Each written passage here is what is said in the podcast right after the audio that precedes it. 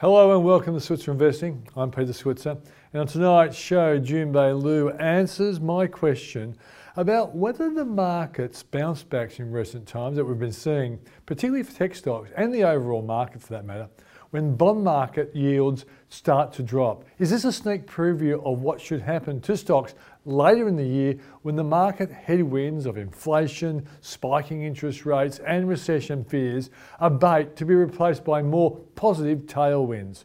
And then Michael Gable of Fairmont Equities looks at the charts to see if a sustained market upturn is happening right now. And he looks at the charts for Megaport, Magellan, Aristocrat, and more. And then Paul Rickard thinks healthcare stocks will improve the overall health of your portfolio, but which ones? That's the show ahead of a week when we get the latest inflation number out of the US on Wednesday, and then our latest unemployment figures come out, where both statistics could have a really big impact on what happens to interest rates first and then ultimately on stock markets. So let's kick off with Junbei Liu of Tribeca Alpha Plus Fund.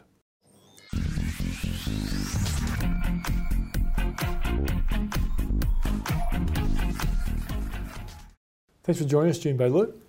Thank you for having me, Peter. All right, so I want to take you back to Tuesday last week in America and Wednesday here. And the Americans got more worried about recession and therefore the, the bond market its yields fell, and all of a the sudden the world was going to end. That's right. That's right. So, yeah. so good quality, cyclically inclined companies like BHP were sold off, and companies that, that had been despised for the last six months, tech stocks, were bought. Mm.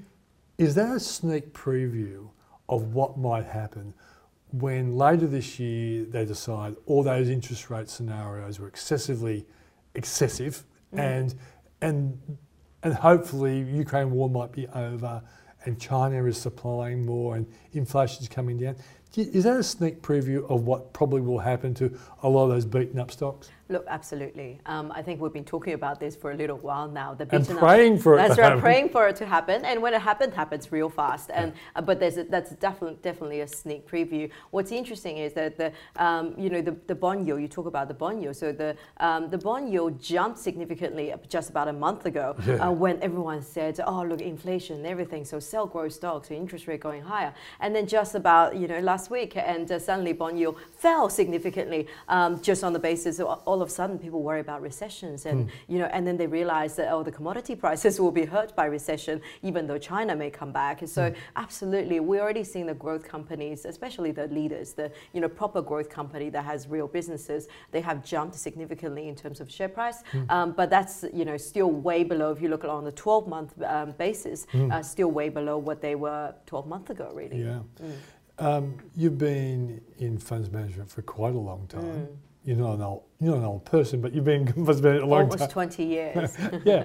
So, do you think the volatility in the market and the reaction in the market is much more excessive than it was when you first started? And I'm kind mm. of presuming computers mm. and the, the more diverse stock market audience mm. might be behind it. Well, is it is it a fair call? Oh, absolutely. You're absolutely right. So um, it's certainly increasingly hearing more professional investors say, "I've never seen this before." Mm. Uh, it's simply uh, the market become more passive. There's more computers, um, and then the active managers. There's less active managers. There's more retail investors. So all of that together just means things are happening very fast. Mm. Um, so previously, when we go through the whole cycle, so when the inflation started picking up, when the interest rates started going up, and then before you get to the recession, mm generally take about between 18 months to two years. it took us three months. that's right. it, that's right. It took us three months to move from, you know, oh God, inflation, things too hot. We need to bring it down. And then, oh God, we're going to have recession. Mm. So there's a lot of people actually sitting in the market saying, look, how can it be over when we haven't even started? we just come right. out of the pandemic. Yeah. So, you know, so that it has created a, very, a lot of volatility. But what, in, what this environment is, is actually really good for stock pickers, for mm. investors actually understand those businesses. Yeah. Because market is just so broad brush looking through everything. Sell the whole sector, yeah. sell resources, sell yeah. growth, sell everything. Don't care what the company does. Mm. And now we're heading into reporting season. So actually, there's a lot of great return generating opportunities heading into it because share price, all the share price have fallen. Mm. Um, and if you get the earnings right, um, you know some of those companies may not be uh, experiencing those die dire situation. Yeah, it seems to me like a company like Xero is very different from a company like Nuix. Mm, And, but they, they kind of get treated the same way Oh, on, on the same day. down as much Yeah. for a large and, and Xero being such a large cap as well Yeah. um, and it's fallen as much you know share price touched i think 75 74 dollars Hmm. at one point moving from 150 um, probably just a year ago Yeah. um, you know we think it's incredible amount of value sitting in this business we do think in the next 12 months a business like Xero will be bought just because they don't really require the uh, buoyant economic activity for the business to grow. You know they're just going to new markets doing their day-to-day business very very defensive. Um, and um, and then the, the you know like you said the valuation tool which is the the bond yield is stabilizing. If anything it might be moving the other way as the um, you know inflation start to tapering off and then the interest rate expectations comes off. Okay, so um, before I go to the banks, I want to talk to you about the banks in, a, in a moment. But are, are, you, saying then that probably in the, the once it's realised that interest rates aren't going to create a terrible recession, uh, and therefore interest rates also aren't going to rise aggressively, that uh, there'll be a rotation back into quality tech stocks first, and then eventually those ones, those great ones of the future, and I, I mm. name them like the megaports mm. and the ordinates and all those ones, will probably get picked up after the quality ones, or you think they could go at the same time? Mm, so, okay, uh, that's a really good question. I think the first one to go is actually healthcare businesses Yeah. because healthcare is just defensive and they've been sold off like CSL because of various reasons, Mm. Yeah. or well, because of the Yeah. COVID effect. Well, Paul Rickard said the same thing. Yeah, and he thinks healthcare thing. is going to Exactly. be liked pretty soon. I, I think so. So healthcare will be the one that will be very defensive, whether you have recession, not recession, and they will grow double Yep, digit and yep, regardless, and they're yep. cheap enough, so it's good. So putting healthcare aside, the next one is actually the tech will do well, the Hmm. big tech. Now, um, if the bond yield, so at the beginning of the bond yield stabilizing, Hmm. so you know pretty much like yeah now you know you will start seeing the um, the, the the one that's been sold off a lot to start moving quite quickly. Hmm. the likes of Megaport the likes of potentially Tyro but likes of those names potentially move Yeah, fast because they come off so much. And their valuation because they don't make money today um, you know ca- not cash flow break even yet. Megaport will almost um, and uh, their valuation is so sensitive to the future uh, interest rate expectations. So these ones will actually move a lot by a lot compared to the larger tech. Right. Um, but only thing is, you know, just because we still got a lot bit of uncertainty, you Mm. know, there might be a recession in the US, mild, right? In the US next year or the year after, and in Europe, Australia will probably won't get there. Um, but just still, there's uncertainties out there. We still got the war going on. So those names they may jump quite quickly, but then they will be volatile. Yeah. Um, so the defensive way is you play healthcare, play large cap defensive tech, Yeah. um, and then you move into those ones in a small way. Yeah, and, and if you miss the first 10 or 15%, It's okay So you've got to make so much more. yes, they've dropped so much. exactly. You're not talking about 20, 30%. You're talking about doubling, tripling Okay. your money there. We got a question on Boom Doom Zoom on Thursday about the banks. And um, in America, when interest rates rise, there's an instant belief that, oh, banks will make money. Mm. Now, here in Australia, the view is that, well, interest rates um, don't necessarily instantly make money for a mm. variety of reasons. But I've always thought that it works this way, and correct me if I'm wrong. During the interest rate rising cycle, the banks will make money. Mm. It's when it starts hurting the economy, that's when the problem will come for banks. So it seems to me our banks have probably got at least 12 months of having improved profits because they're charging mm. higher interest rates.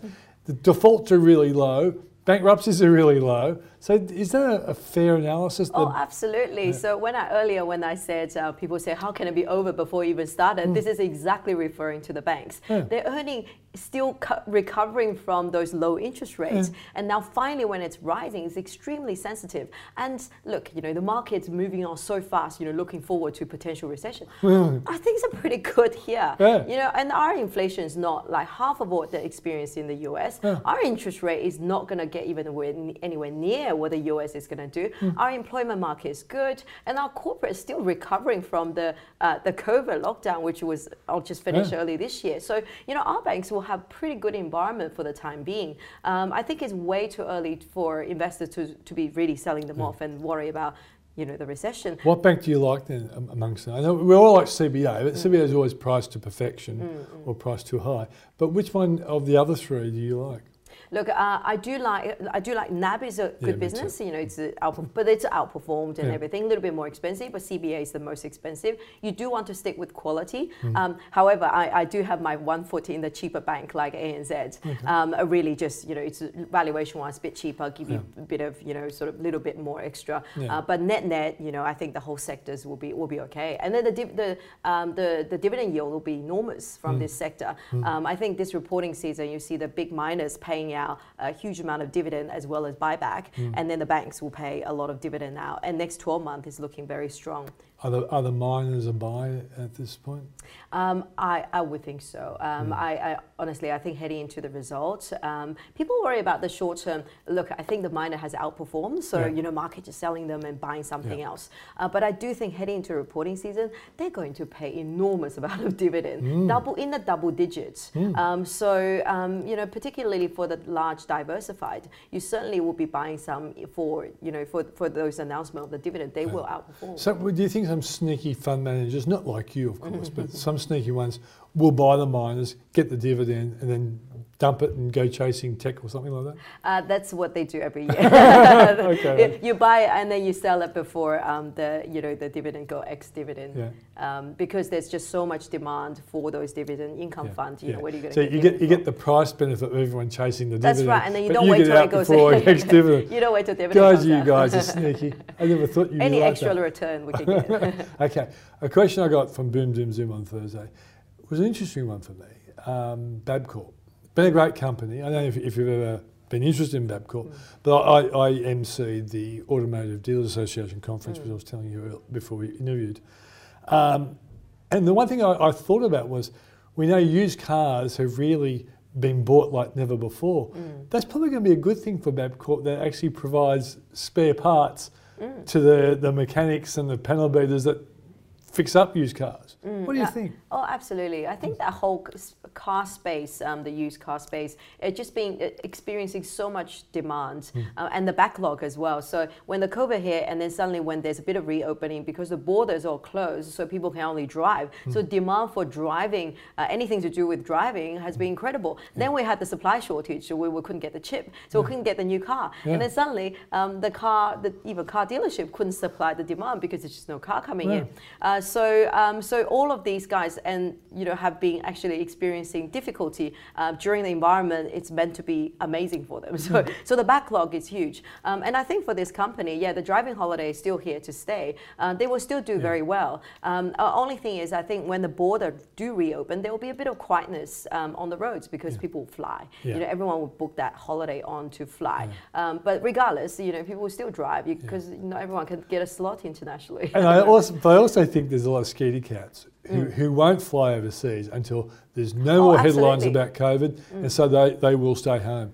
All right, um, the next uh, issue, what are we going to do about buy now, pay later? Is it is that party over, or will it ride again, and only certain companies will? I think with that sector, um, it's really the M&A is going to be the next wave that's Yeah. going to drive that sector. Um, Because there's too many joining, and too the- many. They and need the to big ones together. in. Yeah. Exactly, the big one joined together. So Afterpay and Square, so that's together now, Yeah. and then so you have to see that whole consolidation happening. So Zip and Sezzle have merged, um, and then a whole lot of other ones. They're trying to do the same thing. They just have to. They, you know, the M and A has to take place um, because if you don't do it fast, or if you don't align with another one, um, you might become irrelevant. Um, just because money's more expensive to come by, uh, and then the churn is getting a little bit harder, just Mm. beca- because people are doing services rather than you know just the goods sales, Yeah. uh, because that was a big market for those buy now pay later. So in this environment, they need to merge fast, Mm-hmm. and the landscape is changing very very rapidly. Um, and I think in the next 12 months, you know, I think a lot of them won't be listed. Yeah. Um, they, they they have to merge with someone. But, but why wouldn't I, heard Morgan Stanley's um, Gorman, who, is an, an Aussie, of course, yeah, uh, the CEO. He was talking about how they're going to get into, into buy now, pay later. Mm. Why wouldn't banks buy a company like Zip that's so so cheap now compared to where it was, like an ANZ? ANZ, of course, is in conventional banking now, mm. and buy now, pay later is like a, a new arm of conventional banking that mm. they've got our wealth management. I would have thought some of the banks would, like we know CBA's got Mm-hmm. Klarna. Klarna, yeah. Yeah, why wouldn't one of the other big four banks look at something like Zip or another one? Oh, absolutely, Yeah. or Tyro, or you know any of those. Um, I I think the banks should. Um, the, the only thing is that because banks are normally a little bit, you know, trying to be conservative, right? Don't want to take the risk and potentially for reputation and things. So right now, because you know the regulation potentially will be changing and all, all of that front, so maybe they're just holding back on that. But ultimately, the sector has to be bought. Yeah, they they, they, you, you're buying you're buying a young demographic. Exactly. If the older people aren't doing it, the, the young people are going, aren't going to run away from it, even if Mm. the regulations saying be nice to the young people. Young people don't like credit cards, Mm. and they like this buy now pay later. Absolutely, and I think you know all of that has so much um, crossover. You know, say merge with Tyro, Hmm. um, it'd be like as uh, you know Square merging with uh, Afterpay. Yeah. So Tyro can merge with something else and then sit within a bigger um, you know platform, and Yeah. then you can roll the whole service across everything. Yeah. I actually think it makes a lot of sense. Um, potentially, it's in the works. Yeah, let's see if that happens. Mm. All right, so I've, I've asked you about all the stuff I want you to ask about. Is there any company that has come on your radar screen that you really like right now? This will be the final pasteurisation I'll, I'll give you. But well, is there a company you said, yep, I really like it, looks really good for the future? Yeah, look, I think I really like this. Uh, this this company recently got into my portfolio, Johns Lyng um, uh, uh, Group. Yeah. Yeah, so JLG. So real estate group. No, so uh, not Johns Lyng. I, I, my pronunciation JLG is the code. Yeah. Um, uh, um, not Johns Lyng. Uh, uh, my pronunciation, Chinese pronunciation. um, uh, JLG is the code. Yes. And uh, so what they do is that it's a tiny little company. Uh, they provide construction, not just construction, uh, fixing up you know bits and pieces for insurance companies. Okay. Yeah, and uh, So, that's like a back office? no, thing? not back office. So if insurance, so you know, um, so for natural, it's not natural disaster. So for example, your house is leaking, Ah. and uh, you call up your insurance company, going, it's leaking, and then normally most of the market um, individual will go out and get send fixed, and the yeah, insurance they- company will pay you, Yeah. right? So, but what what they, they do is that they always they have a contract with the insurance company, and then the insurance company just go, ah, you know what, I'll get these guys to fix it. So Yeah. they guarantee quality, and then they overall cheaper because you know they always have a Yeah, okay. company been around for 60 years. Yeah. Um, so they're effectively a building repair and maintenance Building kind repair and maintenance, Yeah. very very defensive Yeah. uh, sort of earning stream. Yeah. Um, they have access to all the um, you know all the insurers, and they're the largest in Australia. Very fragmented because normally it's mum and dads go and fixing up those things. And they just recently got into strata as well for the large um, buildings and things. Interesting. And then they do all the natural disasters um, as well. Um, and then they just recently Plenty of those lately. Yeah. Oh, th- Their roofing work would be going through the Exactly. roof. What that does is that no, no analyst forecasts those natural disasters. And once you have the natural disaster in, uh, it takes a couple of years to build them. So it's constantly an upgrade cycle. Last year, upgraded 12 times. This year's already done it um, three, four times Yeah. um, because analysts don't for- forecast those earnings. And they once they're in, they're there for the next couple of years. Okay. Um, and it's just been incredibly uh, consistent in terms of earnings. Share price created because you know it was expensive, Yeah. um, but now it looks pretty good value. Okay, JLG. JLG. We'll look up the, the correct pronunciation but, and we'll put it on screen. But Junbei Liu, thanks for coming on Thank the you very much.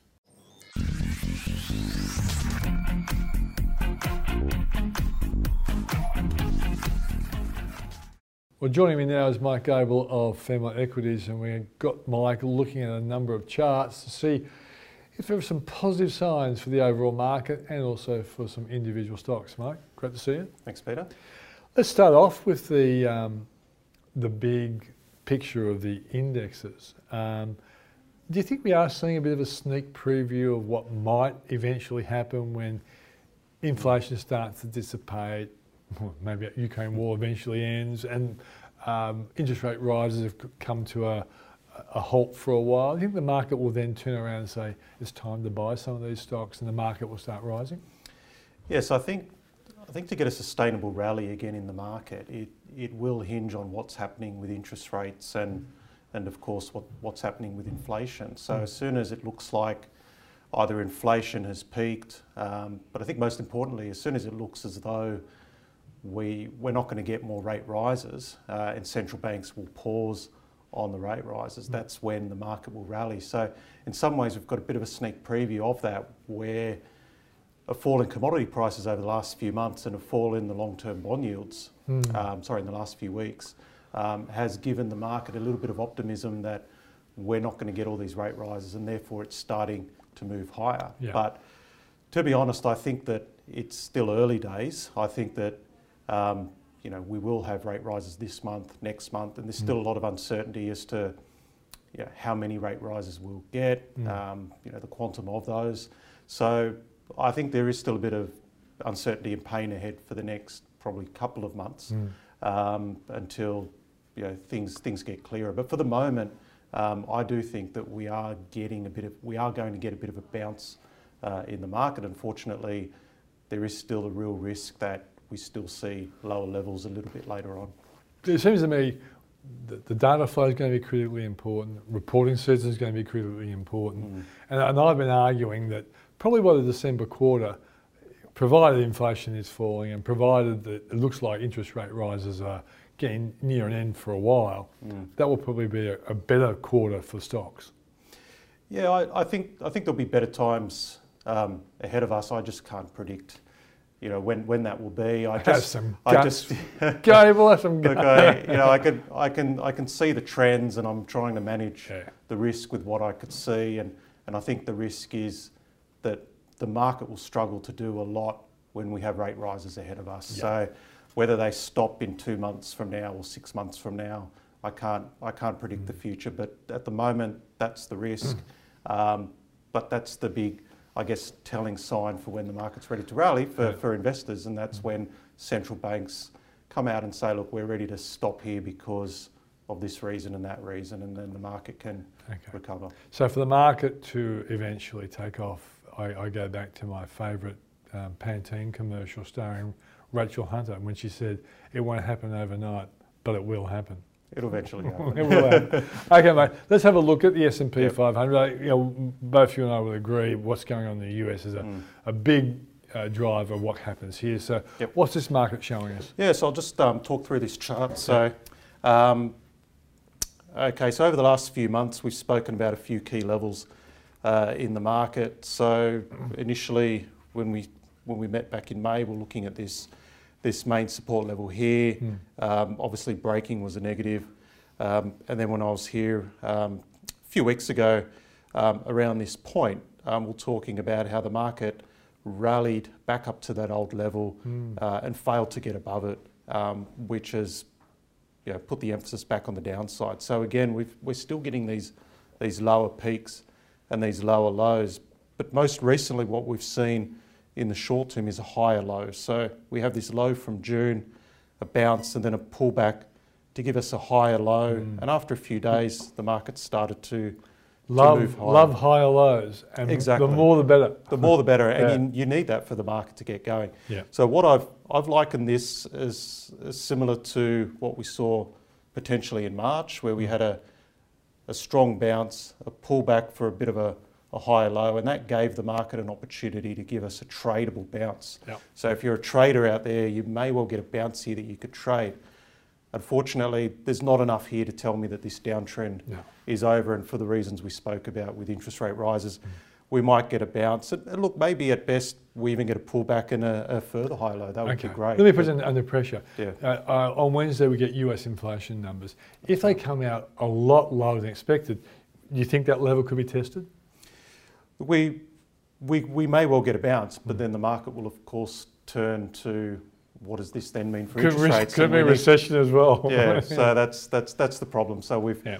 initially the market was worried about inflation, and then it was worried about recession, and it, Yeah. yeah. it depends on the mood of the market. Okay, right. Good. Let's go to the next one now, mate. And we're looking at the NASDAQ. And this is the one that really has had a big reaction anytime Mm. the bond yields come, come off. So, what are we seeing in the NASDAQ? So it's, it's pretty similar to the S&P 500 in that we've generally got this downtrend. Mm. Um, we've got the higher low. Um, and similarly to the S&P 500, it's back to that little peak at the end of June. Mm. So I wouldn't be surprised if tonight's session is a bit muted um, while it just works through uh, any selling up here. But, but it, to me, it does look like it wants to head back to this level um, between about 12,000, 12,500, and that was Mm. the peak in June. So Mm. Again, a little bit of upside. Obviously, if it clears that high, you're then looking at this high as the next level. So, unfortunately, you've got all these levels of, of trapped buyers that, Mm. that will offer resistance. So, it'll be hard going, um, but again, at By, least, by least the buyers, they're people who have bought, have lost, and if they see that, that old entry price uh, broken, Yep. they'll, they'll probably get out, at It- least it- with a percentage of their. Exactly, and I mean, I've you know been speaking to many investors over many years, and, Mm. when they're holding a losing stock, they all say the same thing to me, and that's as soon as I get my money back, I'm out of there. So Mm. that's why that's why resistance exists. Yeah, Yeah. yeah, good point. Let's go to the ASX 200 now, mate. Um, yes, obviously a bit of a bit of a different looking chart in that, that we had this more sideways movement before the breakdown here in June. Um, but again, we've got this this higher low Hmm. forming at the moment. We seem to be oscillating between this band here, so it looks like we're readying for a bit of a move.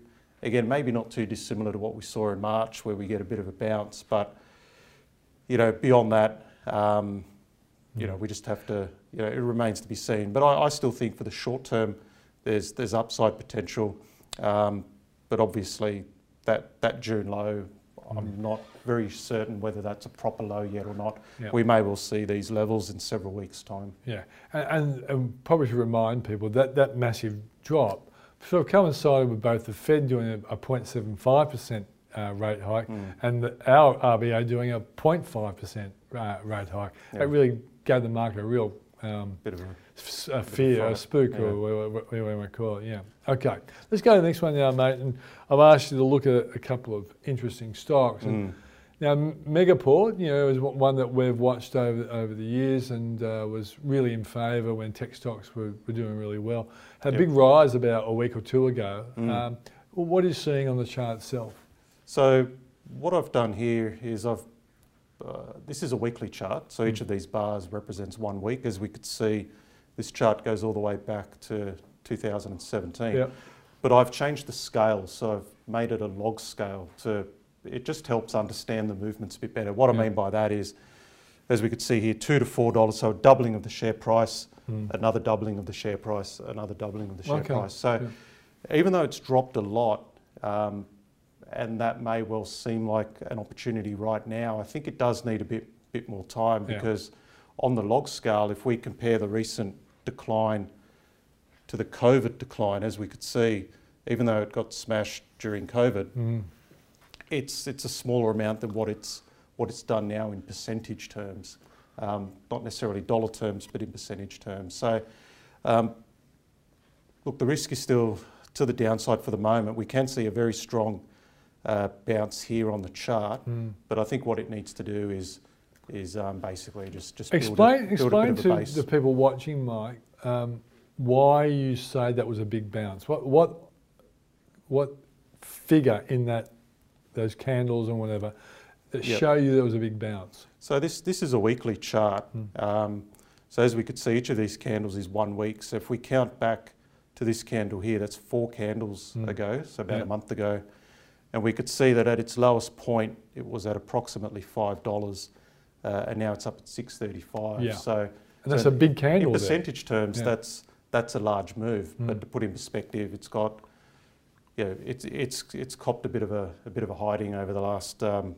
several months. So I think given this the scale of this move, um, what you'll need to see is probably like the broader market. It needs to it needs to move this way a bit more on the chart Mm. and just give us a bit more of a base until it's ready to get And just for going. So- educational purposes, Mike, Mm. explain to the viewers why some candles are clear and others are red. It basically indicates where the stock is closing and where it's where it's opening and where it's closing. So red means that it closed lower than where it opened. Yeah. So given this is a weekly chart, Mm. if we look at this red candle, Right. it means that it started the week at this level. It closed the week down Yeah. here. So A white candle's the opposite. So Yeah. where you have this big white candle, it's telling you that it opened the week at this level Yeah. and then it closed the week up here. So that that at, gives me a very quick, at a, at a quick glance, Mm. I can tell the strength of the stock or not. So whether Yeah. there's a lot of red candles, a lot of white Yeah, candles. like here, there's a lot, of clear candles and a, a big really well. rising trend. Yeah. Ever since the falls, a lot more red. Okay, That's, that's so- right. So if we see it move this way a bit more, a lot more white candles at a first glance, that's telling you that it seems to be closing higher than where it's opening. So we've made our commitment to technical education for investors. Well done, mate. Let's go to another interesting one. Mm. Um, uh, Magellan Financial Group. Now, Yep. uh, Paul and I, Paul Rickard and I discussed Magellan last week, and I said it just seems to be a lot of interest around the low $12 mark. And I think it went through it last week, Mm. but it just seems to me around the $12 mark, there's, there are a lot of potential buyers. Is there? What are you saying? What are you seeing in, on the chart? Um, so we've gone back to a daily chart here. Hmm. Um, I think ultimately, as you know, we spoke about it a few months or so ago, Mm.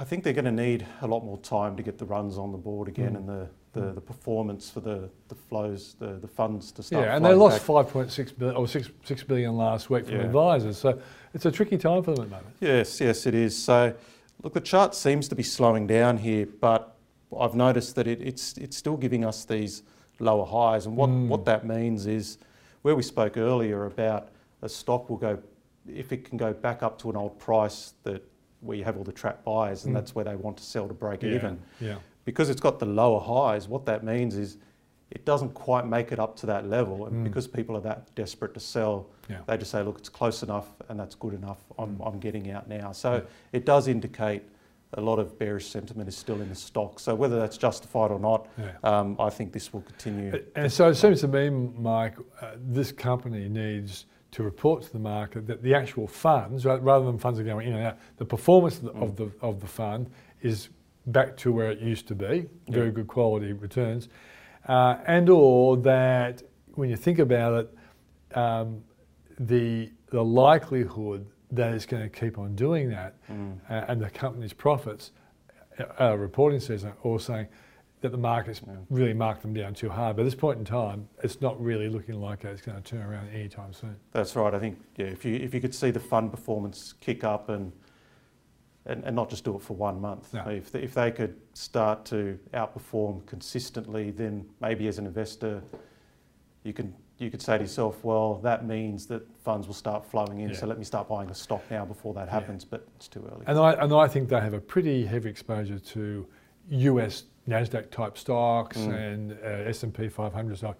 Until that turns around, they're probably going to you know, struggle with And I mean, you then have to also question the, um, you know, the fund manager in that, yeah, ask any person on the street, they know that, that, that, you know, what's happening in the NASDAQ and interest rates and how that affects these stocks. So, you know, how come they haven't prepared themselves a little bit better, Mm. better for that? Yeah, good point.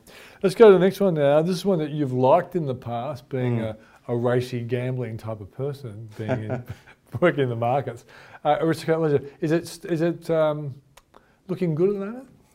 It, it is. Um, so basically what we've got here is, I mean, if we ignore this last part of the chart, it's, Mm. it's just like the S&P 500. Mm. It's got a downtrend. Yeah. But the good thing about Aristocrat is it started to break that downtrend. So it's Mm. put in a higher low.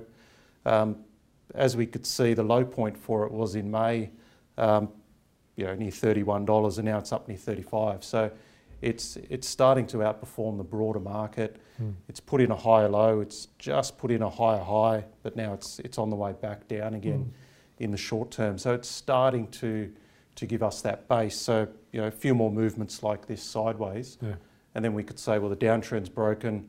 It's got a bit of a base, and and it's ready to get back into an uptrend. So Mm. definitely one to keep an eye on. Yeah, and, I- and I th- I've noticed that a lot of the analysts are very positive towards Aristocrat Leisure right now.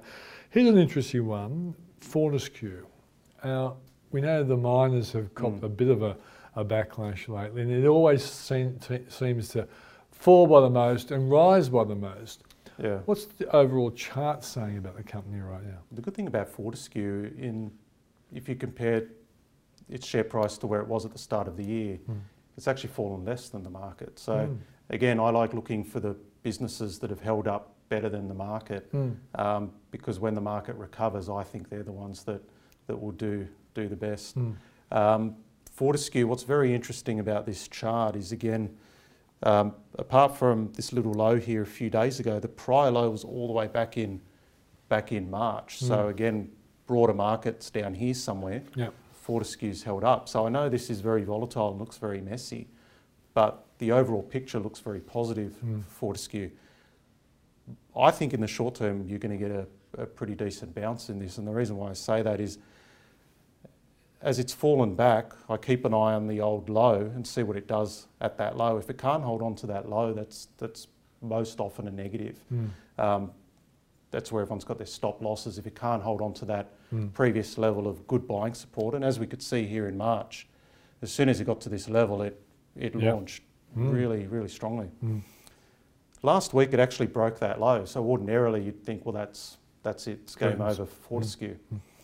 But the next day it, it jumped up, got back above this line, and as we could see in the last couple of days, it's held above that line. Yeah. So that's what's known in, in charting terminology as a false break. So you think it's broken down, Mm. but again, immense buying has come in to get it back above that level. So that tells me Mm. that that should follow through, and at least in the short term, I think you'll get a bit of upside here. Yeah, yeah. A false break. We, Yeah. le- we learn something every day. Let's go to the one that you've offered, uh, and, uh, and you don't usually bring one that you want us to sell. You usually bring us one that's worth buying. Mm. So tell us about Min. Well, this this is uh, this is one that, that is worth buying. So Yeah. again, it's got it's got one of those charting patterns where um, if you looked at it a week ago, This is mineral resources. yeah, mineral resources, um, lithium and iron ore. Yeah. So if you looked at this chart a week ago, you'd think, well, it's it's It's it's, game over. It's game over. It's, Another, it's another, broken. another false break. It's, ano- it's another false break, Peter. That's right. You're learning. So. yeah, boy. Um, yeah, look, I know I've um, you know been in and out of a lot of these resource stocks, and I think resource stocks you do have to trade them. Mm. And the unfortunate thing about lithium at the moment is there's this big story around uh, electric Batteries. cars, and Mm. we only have to look at um, the the German automakers now backtracking from the 2035 um, deadline to start. Well, to stop selling internal combustion engines, they're Oh. already backtracking from that. So, Yeah.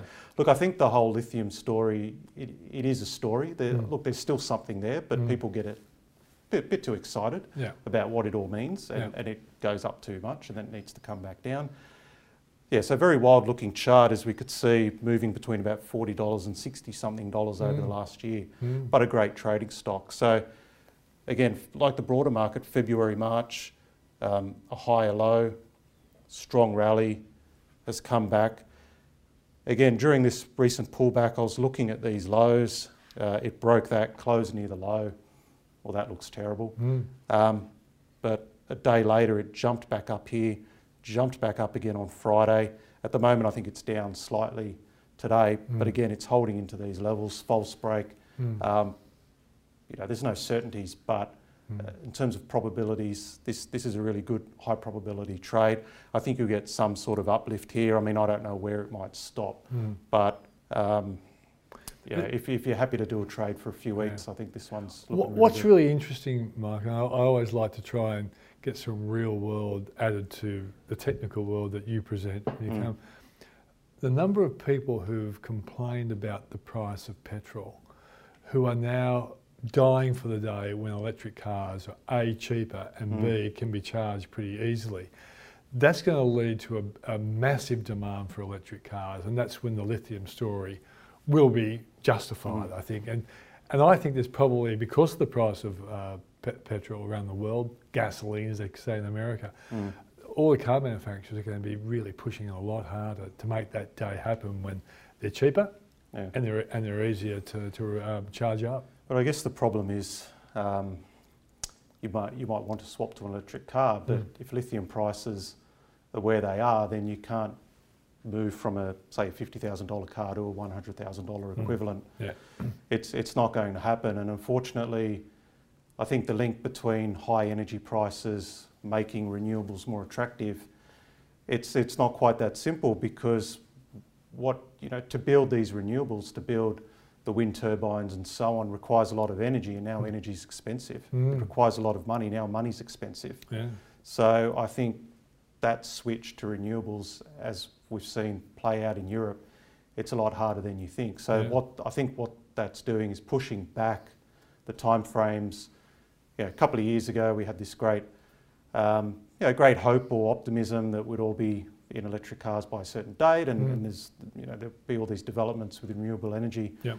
But unfortunately, that's getting pushed out, and Germany's turning back on the coal power Yeah. stations, and the electric car makers are. Um, uh, sorry, the, the German car makers, as I said, are, are pushing back on, on when they're going to stop. Well, the one good thing about that is that my, my diesel car will have more trading value over the next couple of years, but I thought I'd get very little for it. Uh, so, Mike, overall, um, do you think that uh, if we get um, um, a period where it looks like inflation is dissipating and interest rates are on the way down, a lot of these stocks will start heading on, heading to the upside? Yeah, look, there's a lot of doom and gloom out there, and I mean, in our business, we read the financial press, and it can get mm. it can get a bit depressing. But yeah. you have to realise that, yeah, it um, you know, human nature, we tend to you know get caught up in in the fear and the negativity, but we do come out the other side, and yeah.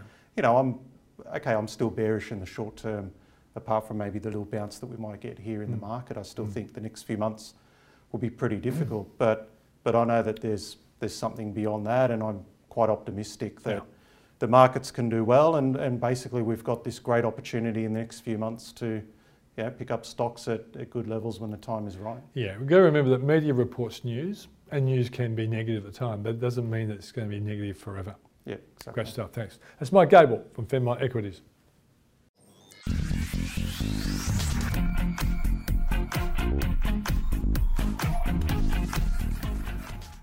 Well, joining me now is Paul Rickard of the Switzer Report, and uh, he's looked at the healthcare sector, which he thinks has a real lot of potential. Paul? Yeah, I think the healthcare sector is going to do pretty well, Peter. In fact, it's been doing well in the last sort of four to six weeks. Let me hmm. show you a, a bit of a graph that I put together. Look at both what's happening in the Australian market and the US market. Now, typically healthcare, in at least in the states, is sort of as, as a defensive sector. Mm. Uh, and it's probably no surprise that it's done pretty well in the US because the market's volatile, the market's also down, and people yeah. flock to, to, safety in the health in, in, in, in a sector like healthcare. So just look quite at the top part of the graph shows you the return of the healthcare, the first uh, six trading days of the year.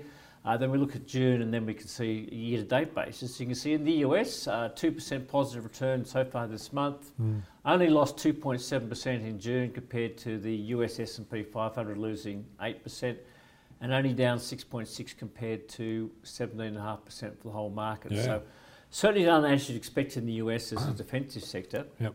Australia's a little bit different though, Peter. We clearly take our lead from the US as, as is always the case. But yeah our sector tends to be more growth orientated, mm. uh, and that's because our companies uh, are, you know, are more niche companies competing in global markets. They're mm. based outside Australia, or their bulk of their sales occur outside the Australian market. Yeah. And they're not like big drug companies that even pay dividends. They're not they? like big drug companies, uh, and they're very very concentrated. So yep. they're in you know one or two very niche markets, yeah. big markets, yeah. and they tend to be global leaders. So and growth has been their mantra. So we have things stocks trading and you know, pretty big multiples, you know, 30s and 40s in terms of yeah. uh, current year earnings. Mm. So that's why the Australian sector didn't do as well when the market sold off. When you look at that, look at the same period, you know, it's uh, year to date, it's only just below the current market, down mm. 7.1%. But look at what at the start to the financial year, uh, up up 5.4% in the mm. first six trading days. Uh, and the better performance in June. So the healthcare sector went down a lot um, in uh, you know, January, February, March, and has come back quite strongly uh, in June and um, also in July. And I think mm. that's going to continue because there are a couple of forces at work. One is, is that, uh, you know, from an institutional point of view, um, the two big sectors, you know, banks, you know, question marks about whether high interest rates will really impact, you know, profits and bad debts in the long term. Mm. And in the resources sector, people are still worried a little bit about your commodity prices and the R word, recession, yeah. and what mm. that might do. So there's sort of slight negatives about both those sectors. Yeah. Healthcare is the third sector, so where does your money go? Mm. It tends to go in healthcare. Mm. A couple of other things that are helping uh, the Australian companies, so the Australian dollar's lower in, in US dollar terms. And although yeah. they report in constant currency terms, uh, it still does help in terms of their US earnings, and it certainly makes their share prices cheaper back in US dollars, right? Because yeah. they're trading in Australian dollars, yeah. so cheaper in US dollars, and that helps offshore buying. And then thirdly, we're coming into reporting season, and uh, you know our healthcare companies have traditionally done really well in the reporting season, and companies like CSL, Peter, have got a great record of you know positive surprises, and I think that's all leading to part of the momentum. So, mm. in an environment where your other two sectors aren't doing as well, uh, your two major sectors are looking a bit I won't say shaky, but not as well. Mm. These companies are doing all right. They're not going down in price, which means there's almost got to mean they've got to go up. I think there's uh, you know see some good performance yeah. out of healthcare. And because you say they're more growth rather than defensive, if if this uh, stock market starts to rebound, maybe in the December quarter because interest rate rises are over and inflation is falling, as tech stocks go up, these growth stocks will probably go with them as well. Yeah, yeah, they will, and and uh, so that's that's one of the other positives. Now, healthcare is also, you could argue, is you know particularly with the some of the products is largely sort of immune to the recession. Mm. You know, some just spending goes mm. down, but mm. a lot of it doesn't. Now, so that argues against the growth story a little bit. Maybe mm. that's why they're also in vogue at the moment. Hmm. Um, but uh, you're right, they're, they're certainly growing, and, and uh, I think they're going to continue with. So let's look at a couple of companies. The one I think it looks best at the moment, and this won't come, come as any surprise to our uh, our viewers, Peter. No, we've been big fans. CSL. Mm. Uh, and I think what this chart tells you is it sort of it just can't go down, hmm. right? Mm. In fact, if you look at that, it actually bottomed in this cycle in about Feb- February, right? Mm. Mm. And that's despite the negativity we've had in the last quarter. Healthcare's been and CSL's been going up. Quite a strong rally into the early part of July, which tells me that's institutional money starting to move into it. Yep. I think there's more in store, and we can see that will back over $300. Now, the analyst consensus target price will north of $320. Every analyst is bullish on it. Mm. Um, you know, the uh, CSL doesn't say much between reporting seasons or reporting times. Mm. Uh, hasn't said anything to the market for two months, um, but uh, is saying that plasma collections seem to be on the up. Mm. Uh, they've got some new technology that are reducing plasma, the cost of plasma collections. That should be a positive in the short term. Uh, and and also we've got the uh, the takeover of the, yeah, the new uh, company, the new company, which still hasn't been completed because of some regulatory issues, but that will go through, and that's its new sort of growth areas mm. we sort of look. Have an impact on the outlook out. statement, I thought. And it, look, it won't have any yeah, it won't have any impact on this year's financial results, mm. but. Um, look, I still think they're confident of getting it done mm. fairly quickly. So yeah, and this me, this sell-off looks very much like a tech stock, doesn't it? It's so steep, but unlike a tech stock, it's really yeah, except we're in the multiples of yeah, over here. Of, it, the, the, the, scale is uh, between 260 and uh, and $340. Mm. But it does look steeper than it is. But mm. Uh, mm. I think there's value there. There seems to be also value in ResMed, which is creeping up, mm. and also Cochlear. So I think there's value in, in each of those, uh, you know, health companies. Still trading at high multiples, yeah. Peter, and that multiple really hasn't improved too yeah. much. But to me, the stocks aren't going down in price. Mm and uh, I think that means they're going to go up. Yeah, three good quality companies that if you haven't got in your portfolio are worth thinking about. Thanks, Paul. Thanks, Peter. That's Paul Rickard of the Switz Report.